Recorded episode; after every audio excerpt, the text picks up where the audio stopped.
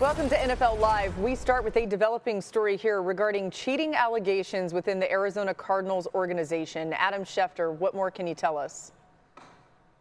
Well, Laura, the former Cardinals executive Terry McDonough filed an arbitration claim today to NFL Commissioner Roger Goodell, alleging and accusing the Cardinals owner Michael Bidwill of cheating, discrimination, and harassment. It's a long, detailed petition in which he spells out all the ways in which he believes Michael Bidwill has done wrong, including using burner phones during the suspension of the former Cardinals general manager Steve Keim during his suspension, in which McDonough claims that Bidwill hatched a plan for all of them to communicate during Keim's suspension. Now, Michael Bidwill has countered by saying those claims are baseless, by questioning Terry McDonough's character and obviously questioning everything that he raised today. Now, the arbitration claim went to Commissioner Goodell. The Cardinals have 20 days to respond to that petition that Terry McDonough submitted, and then Roger Goodell has the right to an arbitration hearing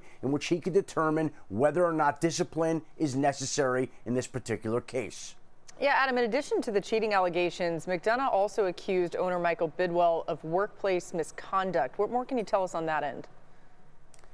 Well, there are a lot of things here where Michael Bidwill essentially is accused by Terry McDonough of creating an environment in which he feels like he bullied employees and he had employees living in fear. He said that there was a survey done at one point in time to conduct essentially what was the workplace environment and McDonough claimed that Michael Bidwill had that survey intercepted and canceled when he realized the majority of the employees were saying that they worked in fear of him. Now, the Cardinals responded saying that that's not true. They've improved the workplace environment since then, but McDonough has been adamant all along that he's got emails, texts, and evidence of every charge that he submitted in that arbitration claim to Commissioner Roger Goodell today. And he even texted Roger Goodell this afternoon saying, I have all the truth and it will all come out during arbitration. All right, we should also note, Adam, that the Cardinals gave a statement to ESPN that called the claims, quote, wildly false, reckless, and an opportunistic ploy for financial gain. Adam sticking around. Let's get Ryan Clark and Marcus Spears in here for some reaction. RC, we start with you. Uh, what do you make of the news that Adam just laid out?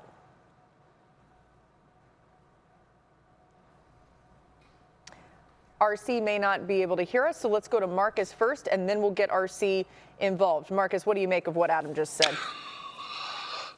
Yeah, Boogie, the first thing I think about is all of the things that have transpired in the Arizona organization. Um, and obviously, every day we come on and we cover football, but I think about Kyler Murray's contract and that language being getting out about the clause in his contract. You think about Cliff Kingsbury and even Keim getting extensions and then getting fired. So a lot of those things for us when we sat in studio or we were wherever we were having discussions about the Arizona Cardinals, we thought that that was already disarray. Mm. And now something like this comes out, obviously about ownership and look, the, the, there is a reflection, right? We, we talk about, uh, can't be remiss talking about Washington Commanders or other organizations that have disarray that absolutely shows up either on the field or we see, hear, see and hear things throughout the course of weeks, month, months, and throughout a season. So this coming to a head with somebody that worked within the organization speaking on the owner in a workplace environment, it's almost like it's hard to just be dismissive of it because we've seen crumblings of things that we probably weren't supposed to know about. So something internally has been going on in Arizona. And the fact that this is coming out and the fact that the accuser is saying that I have all of the facts and the information this is very damning to the Arizona Cardinals organization. And, and, I'm interested to see how this plays out. Yeah, again, Adam laid this reporting out so thoroughly. So if you want to get more of it, though, you can go to ESPN.com and find his article. RC, I believe you can hear us now. What are your thoughts? Well, I think we've seen this before in the NBA, whether it was the Los Angeles Clippers, obviously across town with the Phoenix Suns. And you see that the NBA deals with these things extremely sternly. Marcus mentioned the Washington Commanders and the multiple reports we've heard of misconduct coming out of that building. And the NFL hasn't necessarily dealt with owner Daniel Snyder and that organization in the way we've seen things handled in the NBA. They haven't shown that the people come first. And we know that there's a huge difference between the two sports. The one is player driven uh, and one is fan driven, whereas the NFL is about the owners the commissioner, Roger Goodell, gets his contract renewed by the owners. And so, in judging them and critiquing them and dealing with them, they've been a ton more lax than they are with the players. And now they have an opportunity to investigate this thoroughly, act swiftly, act sternly, and do the right thing by the people in that building. And so, we'll see how they move forward with that. Great point, RC. And you talk about the differences between the two sports. We've seen the NFL be stern in its discipline with players. And the rules are supposed to be that owners are held to a higher standard of conduct. And the higher you go on the food chain, the more responsible you are, and the more responsibility falls on your shoulders. If McDonough can prove his accusations during this arbitration claim, and if he has the evidence that he insists that he does, then clearly there is going to have to be some action taken. And in the words of the league, owners should be held to the highest standard in this particular case. It is a privilege to own an NFL team. It's not just about how much money you can accumulate because you are a shrewd businessman. You're supposed to represent the shield at the highest level as Adam says, if he can prove some of these things or all of these things through arbitration, I expect the NFL to deal with this in a stern way, but that has not been the history of the league. So we'll see what happens. Again, this is a layered situation. The accusations are long. Adam has it all detailed online for you, ESPN.com, for more of his reporting. We've got a lot more coming your way here on NFL Live. So as we carry on, the Los Angeles Rams mortgaging their future to win win a Super Bowl, but was it worth the rebuild that we may see coming? Hear what Colts owner Jim Irsay had to say about that next and that trend in the NFL. NFL Live is brought to you by Burger King.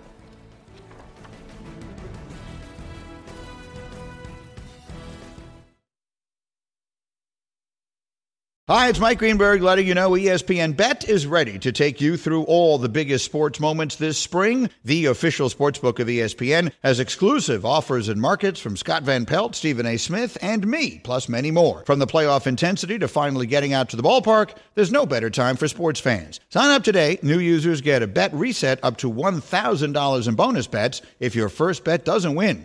Download ESPN Bet today. What a play! Must be 21 plus and present in select states. Gambling problem? Call 1 800 GAMBLER. Terms and conditions apply. See app for details. This podcast is proud to be supported by Jets Pizza, the number one pick in Detroit style pizza. Why? It's simple. Jets is better. With the thickest, crispiest, cheesiest Detroit style pizza in the country, there's no competition. Right now, get $5 off any eight corner pizza with code 8SAVE. That's the number eight, S A V E. Go to jetspizza.com to learn more and find a location near you. Again, try Jet's signature eight corner pizza and get $5 off with code 8SAVE. That's the number eight, S A V E. Jet's Pizza. Better because it has to be.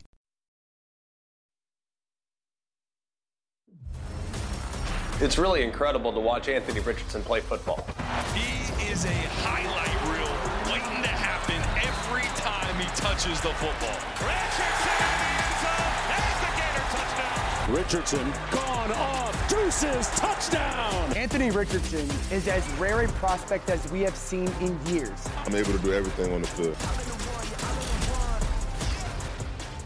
Hey, we got a McShay Mock 4.0 today. It's a big celebration here. Uh, the rise of Anthony Richardson continues, right? But Todd, take us through the first round quarterbacks. Let's start with the Panthers selection at number one overall. Yeah, this morning Vegas had C.J. Stroud as minus 330 to be the first overall pick, and then I talked to Mortensen and he talked to Schefter, and they're saying that Bryce Young could be the first overall pick.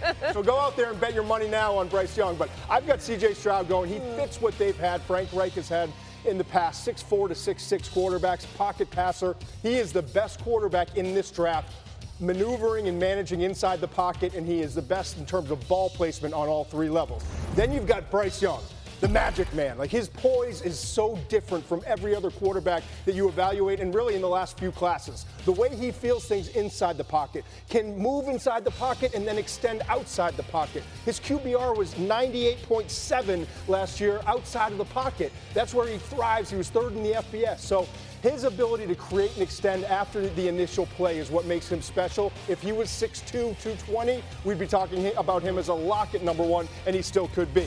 Then it gets interesting. Anthony Richardson, I'm going with the talent and the potential over the tape at this point. 13 games started, and it was a roller coaster. The peaks were high, the valleys were low, and made you want to turn off the tape at times. but it was 6'4, 244, 443 40 yard dash and just a loose upper body and the ability to flick his wrist and drive it 60 yards down the field. You don't get that kind of prospect that comes along very often. I think he could be Josh Allen if developed the same way Josh Allen could be, or was developed with Brian Daboll. Then Will Levis, I had him sliding a little bit. He's interesting. Again, Mort says he's still going top five. We'll see how that plays out. You've got Indy at, at four if they don't trade up. You've got Seattle at five as possibilities. But after that, I don't think Las Vegas is going to take a quarterback at seven. Then I had Tampa Bay moving from 19 up to 14 with the Patriots. Bill Belichick always willing to trade back. Will Levis has a lot of tools. He's got he's Braveheart. He's a tough guy. He's big. He's sturdy. He's strong. He's got a big arm. But there's a lot of little things in his game that have to be tweaked. And finally, Hendon Hooker made it into my first round. Five quarterbacks in the first round. I have a second round grade on him. Does that system translate to the next level? He struggled against four man pressures, but he's got a live arm. He got better every single season. He throws a beautiful deep ball, and he's got the mobility to beat you with his feet as well. He's coming off that ACL injury. So I think a team like Minnesota with Kirk Cousins, 35 years old, one year left on his contract, 23rd in QBR this past year, still struggling in big moments. This is a perfect opportunity for a, a young quarterback in Hendon Hooker to come in at a low price Give him a year in, in, terms of a bridge, and then he could be your guy for the next seven years if it pans out. I love it. We're going to be on these quarterbacks all day long. And look at this line graph on Anthony Richardson. As it goes lower, that's actually better. That's closer to the top. Continuing to climbing up the board in Todd McShay's mock drafts. Okay, the Gators quarterback was 11th overall pick in his first mock, and then he slid up to the ninth spot in mock draft 2.0. After the combine, Richardson climbed into the top five, going fourth overall today. McShay has the Colts trading up to get him at third overall in his mock draft 4.0, as he just detailed. We got the LSU boys here, which I think is really funny because we're going to make you guys start by talking about a Gators quarterback. And, and listen, we'll get to the Tigers and the big win in women's basketball, the national champs, okay? But RC first. Hey, RC. Go Gators! what do you make of Richardson's continual rise up people's draft boards? Well, first of all, Laura, I'm surrounded by Gators. My favorite host of any TV show in the world is you, and you're a Gator. I'm with Channing and Fred pretty much every week of my life now, and they're also Gators. Oh, so I have a soft spot for you guys. But when you look at Anthony Richardson, we expected him to be the star of the pre draft process. We knew he could throw the football, we knew that you would see the athleticism, and those things have shown through. But I also think it helps that guys like Trey Lance, with inexperience were drafted number 3 mm-hmm. A dude like Josh Allen was drafted with some inconsistencies because of how talented he was. I don't believe that either of those two men have the physical ceiling that Anthony Richardson has. Now, he's going to take a lot. You're going to have to get him to understand the pro game, but I believe that he can grasp it because he's also intelligent. Anthony Richardson is a dude that you're going to take the flyer on because if you hit, it can be out of this world. I'm about to do something I never do, but RC a few weeks ago when y'all were at the combine, uh, he texted the group chat and said, "Look, when Anthony Richardson uh, performs at this uh, combine, the talk is going to shift." And here we are. Todd McShay got him in the top five. Damn it, the talk yep. has shifted, right? So now, now we get to the point where if if you're talking about that Colts situation and them taking him. It's two things that's important to me. First, Shane Steichen, and obviously mm-hmm. working with Jalen Hurts last year in Philadelphia, understanding what type of offense you can put him in and kind of insulate him, not only by play calling, but using that athleticism. Um, but the other part of this, and, and whether you call it negative or just looking at a different view, Shane Steichen is a first time head coach. Irsay and this organization has been in a QB purgatory, as we've talked about so many times. How long do you have for development before the impatience sets in mm-hmm. if this doesn't work out. I think the I think the Indianapolis Colts are in a critical situation. They are they are they are charged with determining if this guy is going to eventually reach his ceiling and be a top five player at the position in the league or if it's going to take too long and you're going to have a fan base screaming to either get rid of the head coach or find another quarterback. The Colts yeah. are in a, in a, in, a, very interesting situation, man. Yeah, they are. And, and, don't forget, Gardner Minshew right now would, would be the day one starter. And so how long are you going to ride day with Gardner, starter, yep. right? How long are you going to ride with him knowing that you've got Anthony Richardson on the bench? He's not ready to play.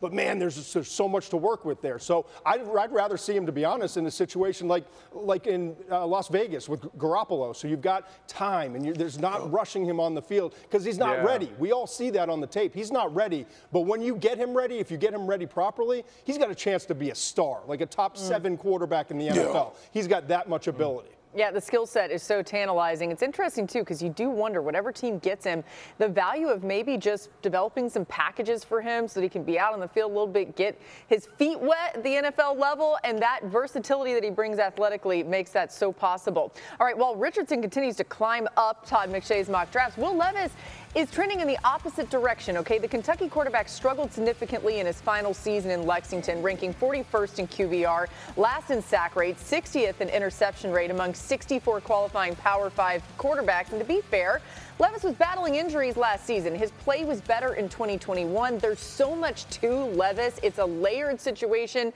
The tape is hard to evaluate. The O line was stinky, and the wide receivers were stinky. But RC, are you surprised that Levis has dropped in recent mock drafts, knowing what you know about him? Well, hell no, I ain't surprised that he dropped. They probably heard of some of his food takes. That's why he dropped. nah. nah.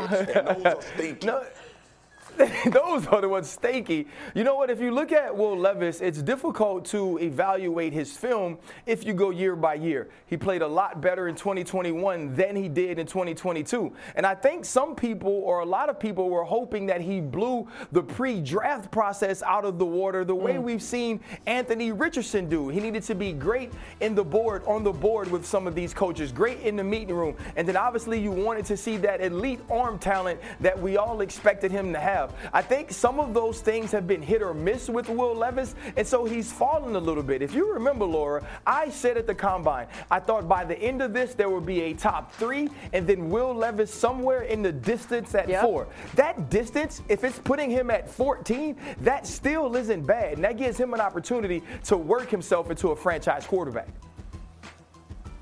Yeah, I, I, love the fact that that you talked about that RC with him being that fourth guy. But here's the other thing too, and it kind of alludes to what Todd just said in the overall arching conversation when you talk about the top three guys perceivably, right? We've heard talk about Anthony. Todd just said that he could, if you do it the right way, could be a top seven quarterback in the entire league. Some people think that his talent and skill set, he could be a difference maker at the position. The one thing I'm not hearing is that about Will Levis. I'm hearing mm, strong right. arm. I'm hearing big body. Mm-hmm. I'm hearing ability to, to kind of get better in all of the things that were working against him at the University of Kentucky. But I'm not hearing that ceiling be lifted like these other three guys that we're talking about in the draft. Does yeah. that mean he should fall out of, out of the first round? No. We know how important the position is, and maybe with some time, Will Levis can become um, a more polished guy and get rid of some of those things that you see on tape. But ultimately, I think not only the narrative, but what you've seen from him tape wise doesn't put him in that ideology that he's going to eventually be one of the guys that can rule the roost in the league. While we talk about the other three with the potential to do that. And I think that's where you gain kind of the, the, the, idea of who Will Levis is in this draft and trying to determine where he'll go. Yeah, that, that's a good good point, man. And I I go back to a conversation I had pregame, and I think it was Kentucky Ole Miss with a with a scouting director, and he said, you know, it's great that he has this mobility, Will Levis. But without pocket presence and without feeling where pressure's coming from, and when your eyes drop, when you're inside the pocket and, and you're contained and you're not see, going through your progressions, that mobility becomes kind of a non factor. Whereas hmm. Anthony Richardson will go through hmm. progressions and take off and run when it's time to go. And you don't always see that with Will. Plus, I go back to 23 interceptions the past two years. You're talking the Yeah. that's the third worst among FBS quarterbacks, and the other two guys, Aidan O'Connell and Sam Hartman, had at least 300 more attempts. So attempt per hmm. interception, that percentage is off. Then you hear different reports from, from the interviews that he's had and kind of different behavior and, and just some different things that you hear that are negative. Not, not all the organizations I've talked to, but there have been a few. So, and then the, the social media, like, I don't want my quarterback to look like that. I want my quarterback to look like Tom Brady or to look like, you know, I, I want more flexibility in the upper body. He don't have to look- he's a does not have to look bodybuilder. like no Tom wonder why he's missing do that. layups throwing the football. So, like, there's a lot of things to work through with Levis, and it's very difficult because his 2021 tape was a lot better. He's been in two pro style systems. He's got the stature, he's got the big arm, but it hasn't all come together for whatever reason. You know, we, we may feel Yeah. this way about Will Levis, right? Some of the people here on the show, I but tune in like tomorrow. And you got Mel Kiper Jr. on here. He's going to be talking about all the great things that Will Levis does. So there are so many sides to all of this and two sides to every coin. Laura. Let me We got a lot more coming your way on NFL Live. the first round prospect, Jalen Carter's agent, said he's not taking any meetings with teams outside the top 10. Hear why Marcus thinks that's restricting him and can do more damage than good. All right, I made you guys be quiet for too long. Let him hear it, LSU. Let's get it. Go Tigers! Hey, y'all know what it is over here. Ring us. Uh, uh, Ring uh, us.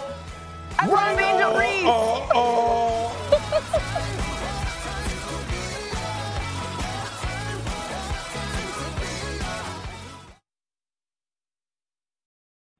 We all know breakfast is an important part of your day, but sometimes when you're traveling for business, you end up staying at a hotel that doesn't offer any. You know what happens? You grab a cup of coffee and skip the meal entirely. We've all been there. But if you book a room at La Quinta by Wyndham, you can enjoy their free bright side breakfast featuring delicious baked goods, fruit, eggs, yogurt, and waffles. And really, who doesn't want to start their day with a fresh hot waffle? Tonight, La Quinta, tomorrow, you shine. Book direct at lq.com.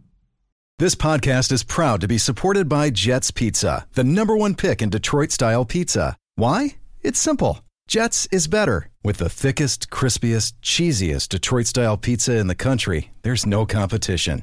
Right now, get $5 off any eight corner pizza with code 8SAVE. That's the number eight, S A V E. Go to jetspizza.com to learn more and find a location near you. Again, try Jet's signature eight corner pizza and get $5 off with code 8SAVE. That's the number eight, S A V E. Jet's Pizza. Better because it has to be. The NFL draft just 23 days away, April 27th, 28th, and 29th. We'll have every pick once again on ESPN. NFL Live will be there in Kansas City on Thursday and Friday for two hour specials. And of course, it's also available on NFL Network. ABC's coverage focuses on the prospects' journey to the draft all three days, also live on ESPN Deportes and ESPN Radio and the ESPN app.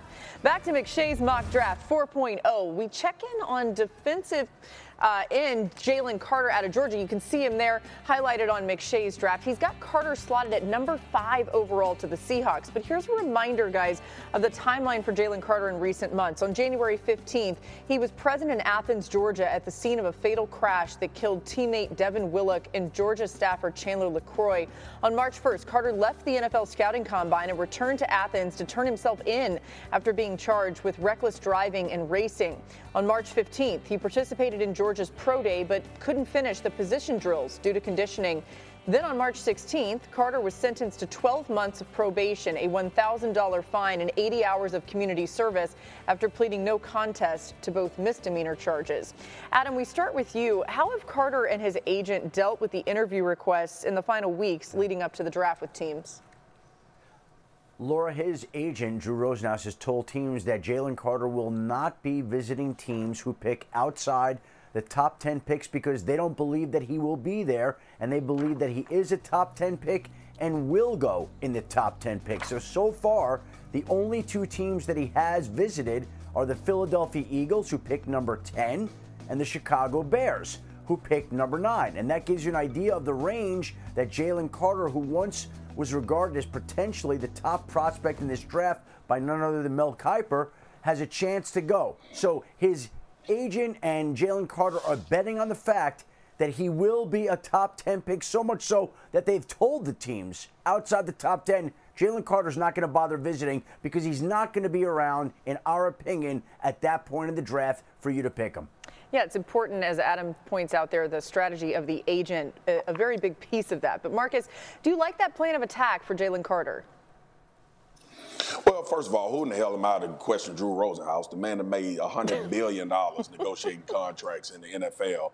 But I, I, just don't particularly like this this this ideology or going uh, forward like this. It's so much movement on draft day as well, and you never know what type of impression you'll make on guys that may get jobs further down the road when you're looking for a second deal if you've played well throughout the current situation and having kind of that recall with you and some visits. Those are some things that I would have thought about. But who the hell am I? Like I said, here's what I do know.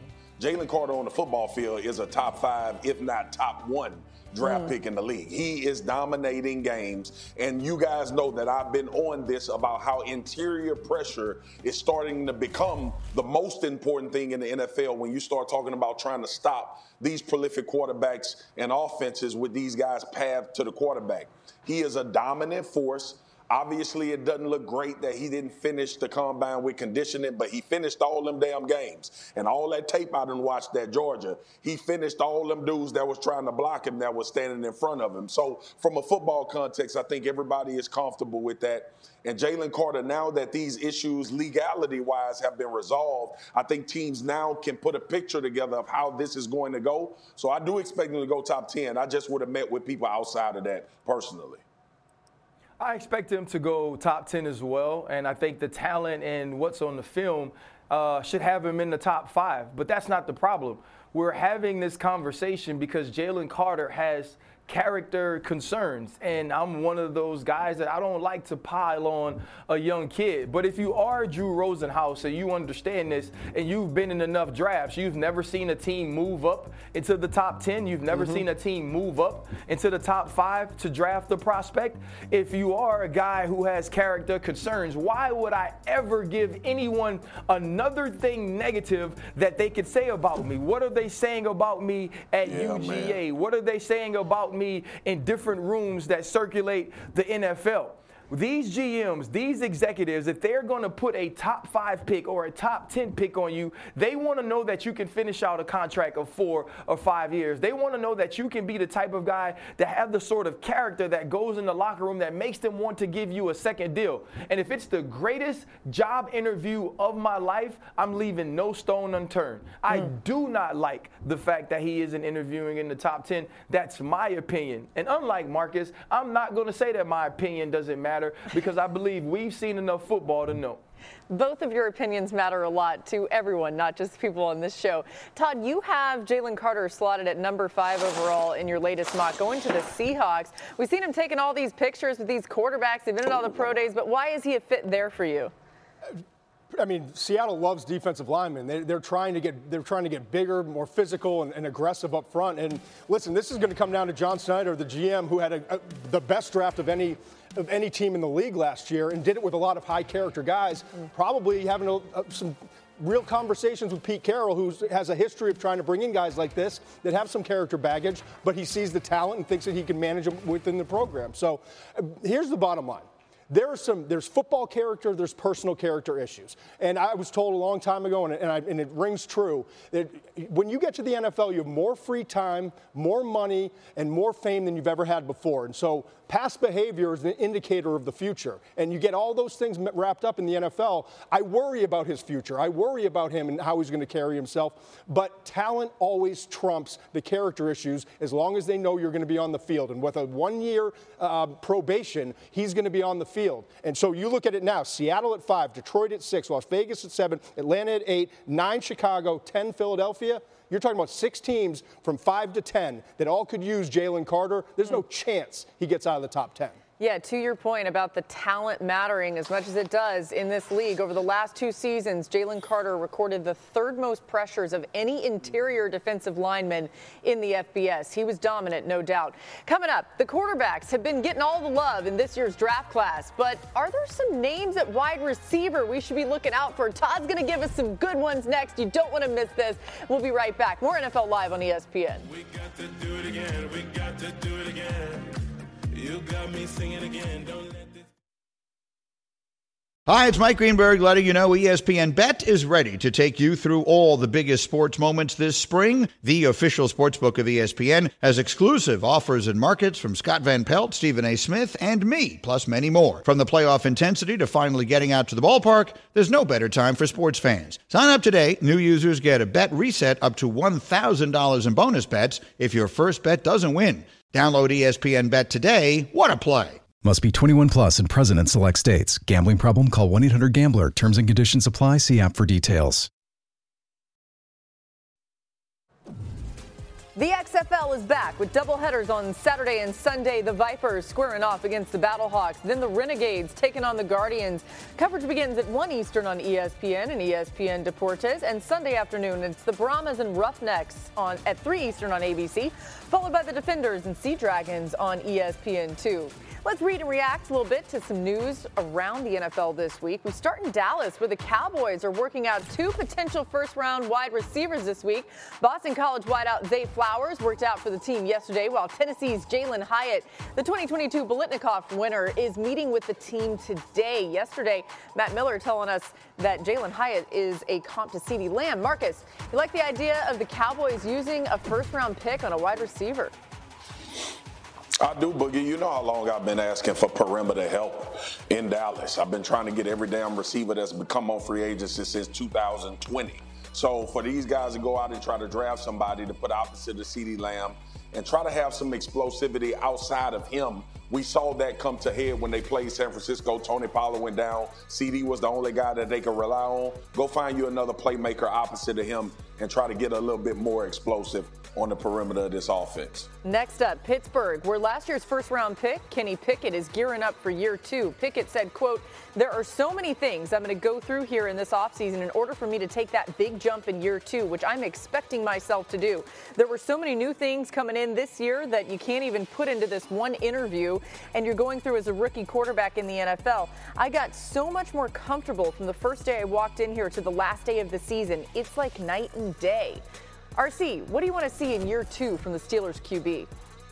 You know, you want to see more consistency from Kenny Pickett. When you look at what he was able to do toward the end of the season, especially late against the Raiders, late against the Ravens, leading those fourth quarter comebacks, you want to see Kenny Pickett produce like that throughout the first three quarters. And I think as he gets more comfortable with this offense, more comfortable with the playmakers around him, that's exactly what he'll what we'll see. I expect him to take that jump as well. RC, we heard you, but put your mic back on. All right, then there's Los Angeles, where the Rams followed up their Super Bowl Bowl title by missing the playoffs in 2022. Colts owner Jim Irsay was not necessarily a fan of how LA went about things in recent years. He said, quote, there was an article recently saying the Rams mortgaged their future and now they're paying for it after they won the Super Bowl and had all that success with the draft picks not being there to me, that's what you have to be careful about. So, Marcus, you have any issue with how the Rams built out their roster in recent years? Uh, no, I do not. Listen, you pay the price, right? And the price is a Super Bowl. Boogie, I played nine years. I wish I had one. I wish mm. a team would have sold out for me to get one. I wouldn't mind them sucking right now. I played for the Cowboys. We ain't won a Super Bowl in a hundred years. All right, I would take one, just one. And the Rams were able to get to the mountaintop. And it ain't like this organization was abysmal before they actually got it done. Mm. They saw a path previous to winning the Super Bowl that they were close and they believed that. So they went out and got Matthew Stafford, which they thought was the turning point. Signed Odell Beckham Jr. and they got a Super Bowl championship. They have a Super Bowl championship, okay? Nobody's gonna ask Aaron Donald about how do you feel about when Baker Mayfield signed with your team the year after. They're gonna ask him about the damn Super Bowl. I love what the Rams did. They got to go through some pains before they get back on their feet, but I'll take a Super Bowl for that. It's a lot of teams that we've seen rebuild. It's a lot of teams that have had to rebuild that don't have championships. You ask the Los Angeles Rams, do you care that you're rebuilding now? Absolutely not, because you have a Super Bowl ring. Think about the Tampa Bay Buccaneers and what they'll be going through. You think they would go out and do it all over again to have Tom Brady in that 2020 Super Bowl win? Absolutely. It is so difficult to even get to a Super Bowl, let alone win one. There are only two teams that have six Super Bowl championships, and that's because the New England Patriots absolutely lost their minds in this millennium, and the Pittsburgh Steelers. It is a difficult task to put a team together that's competitive each and every season. But if Get you up, just Craig. win that one time, you've now given your organization, you've given your fan base exactly what they want a chance to sit atop the top of the mountain. And if you don't get that, then you're just playing. And so I love what the Rams did. I believe more teams need to do it, and you just have to cash in when you take that shot. You know, I like that we. Boogie, Boogie, Yeah. You you don't think I would have loved to lay in some damn confetti? I know. And, RC and looked give the impression that I was that. passed out like RC. You don't think I would have loved to do that at one point and, and not worry about how if the Cowboys were good in 2023? I would have loved to do that. Okay. Shoot, you That- that's, you would have go looked. your answer. That you would have looked great in that confetti. I, I also say I would also like to point out the roller coaster that we take RC on on this show because we went from the low of lows of him trying to find his microphone on the floor, like when I dropped my lunch on the floor good and it's the five second rule, to the high of I didn't even highs of showing him winning Super Bowls. I didn't even know. I'm telling you, man. Man. I'm telling All you. right, that's what happens here on NFL Live. You don't want to miss it. When we come back with the Ravens trying to do everything to keep Lamar Jackson, would signing Odell Beckham Jr. be enough to keep the former MVP in Baltimore? Hear why Marcus thinks the bridge is already burned. And look at this. The NFL Live family got bigger this week. Our associate producer, John Zupon, and his wife, Allison, welcomed a baby boy into the world yesterday. John Michael at that Zupon the third. Hey, Love we're calling him Jay Z three up in here. Congratulations handsomer. to the Zupons. Congrats, Zupas. Hey.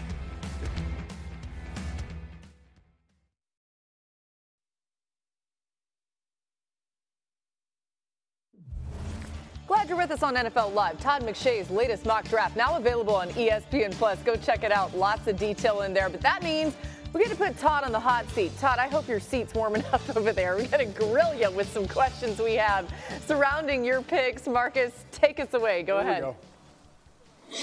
Todd, I saw Paris Johnson, offensive tackle from Ohio State. Loved the athleticism. He got them thin ankles. You know he can move and get back.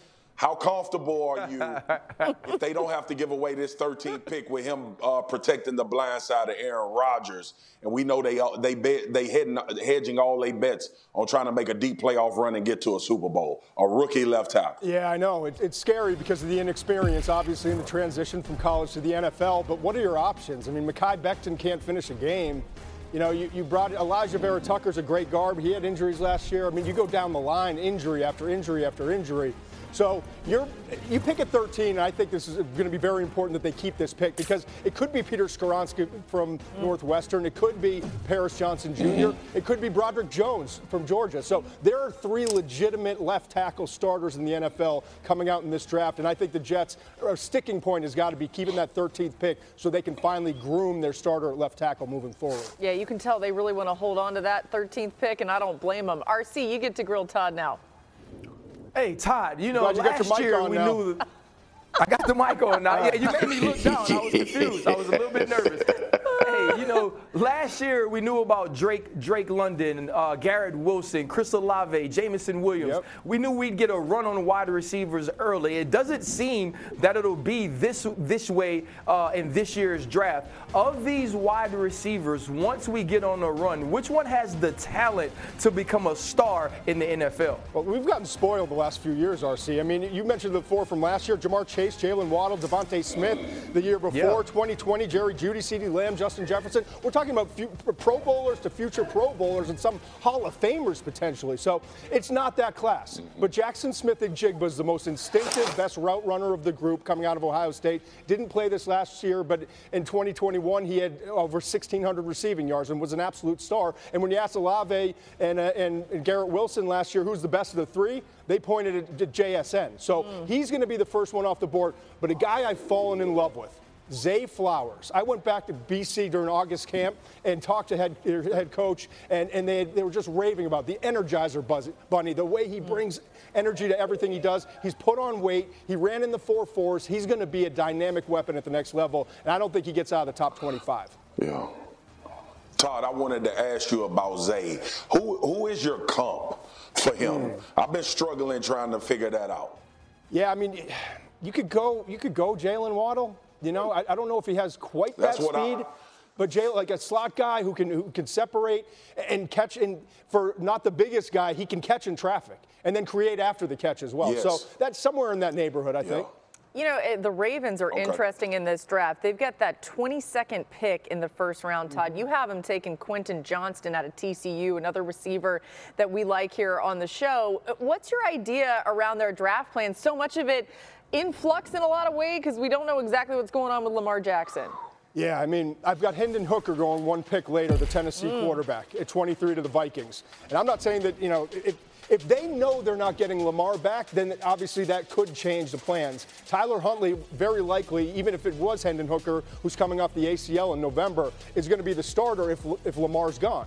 So I think personally, they're going to wind up taking the best player at, at, probably wide receiver, or a couple other positions. But wide receiver, they, they need weapons. They've got a new offensive coordinator coming in from Georgia. They want to take more shots vertically. They don't have consistency at that spot, no matter who's at quarterback. So they've got to hit on a wide receiver, whether it's bringing in a veteran or, or drafting using that 22nd overall pick. All right, so let's live in the world where maybe they bring in a veteran. Maybe it's not, it's in addition to drafting somebody. Adam eh, will bring you in on this too. Todd pointing to the draft as a potential place for Baltimore to grab a wideout, but what about their interest in Odell Beckham Jr.? Well, it remains there, Laura. They've been talking to Odell Beckham Jr. They met with him one week ago in Phoenix at the NFL owners' meetings, and there's a continued dialogue between them and Odell Beckham Jr. Now, the question becomes what does Beckham want to do? Because he's talking to the Jets, he's talking to the Ravens, he's talking to the Rams, and ultimately, I think right now he's waiting to see if and when Aaron Rodgers is traded to the New York Jets. If he's traded to the Jets, the Jets become a more appealing option for Odell Beckham Jr. If he's not traded to the Jets, at some point he's got to make a decision here about what's best for his future. And do the Ravens step up enough to go get him and secure his services? So these are the issues that are just percolating and will continue to percolate up until the draft.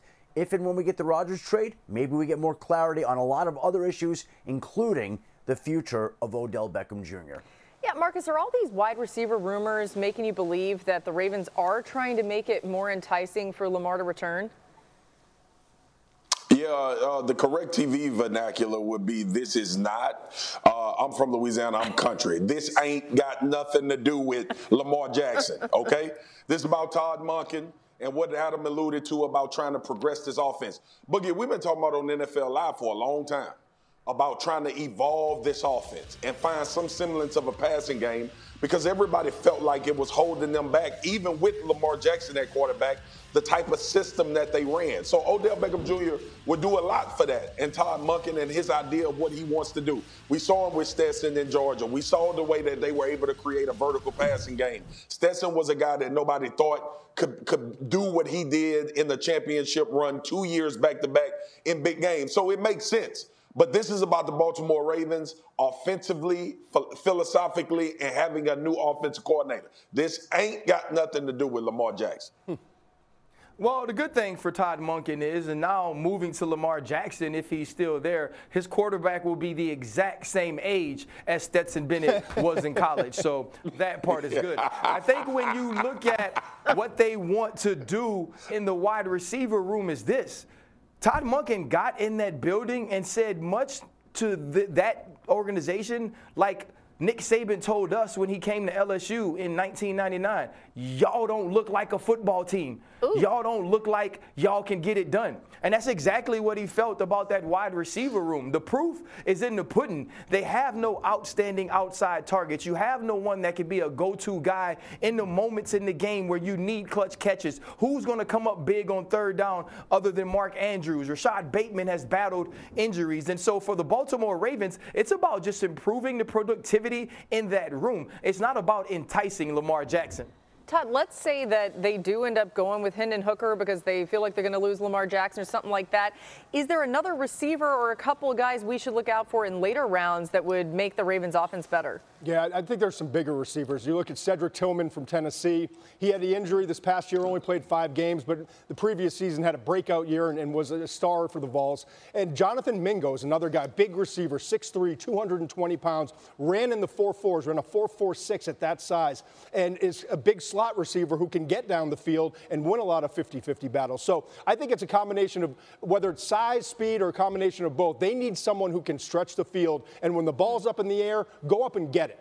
Yeah. And they, they just haven't had that guy consistently with the Ravens in as long as I can remember. Yeah, Mingo played in a creative offense too at Ole Miss. We're going to let Todd run here as oh, he's front and center on the Sports Center special, top of the hour over on ESPN2. Mel Kiper Jr., Chris Mortensen, Field Yates joining fun, Todd man. this entire two-round mock draft. Thanks to Todd. Don't miss that. Shefty's Time already watching it. yeah, he is. He's got it loaded up. Time for one more thing before we go. What an accomplishment, guys, for Joe Burrow. He was named best Cincinnatian for the first time. He knocks off Fiona the hippo from the Cincinnati Zoo, ending her oh, five-year run atop the rankings from the readers of City Beat.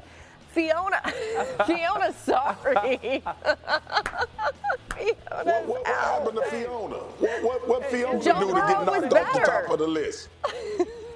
What did she do? be herself. This is a hypocrisy. Sorry, Fiona. We still love you. We'll see you tomorrow on NFL Live. oh my gosh.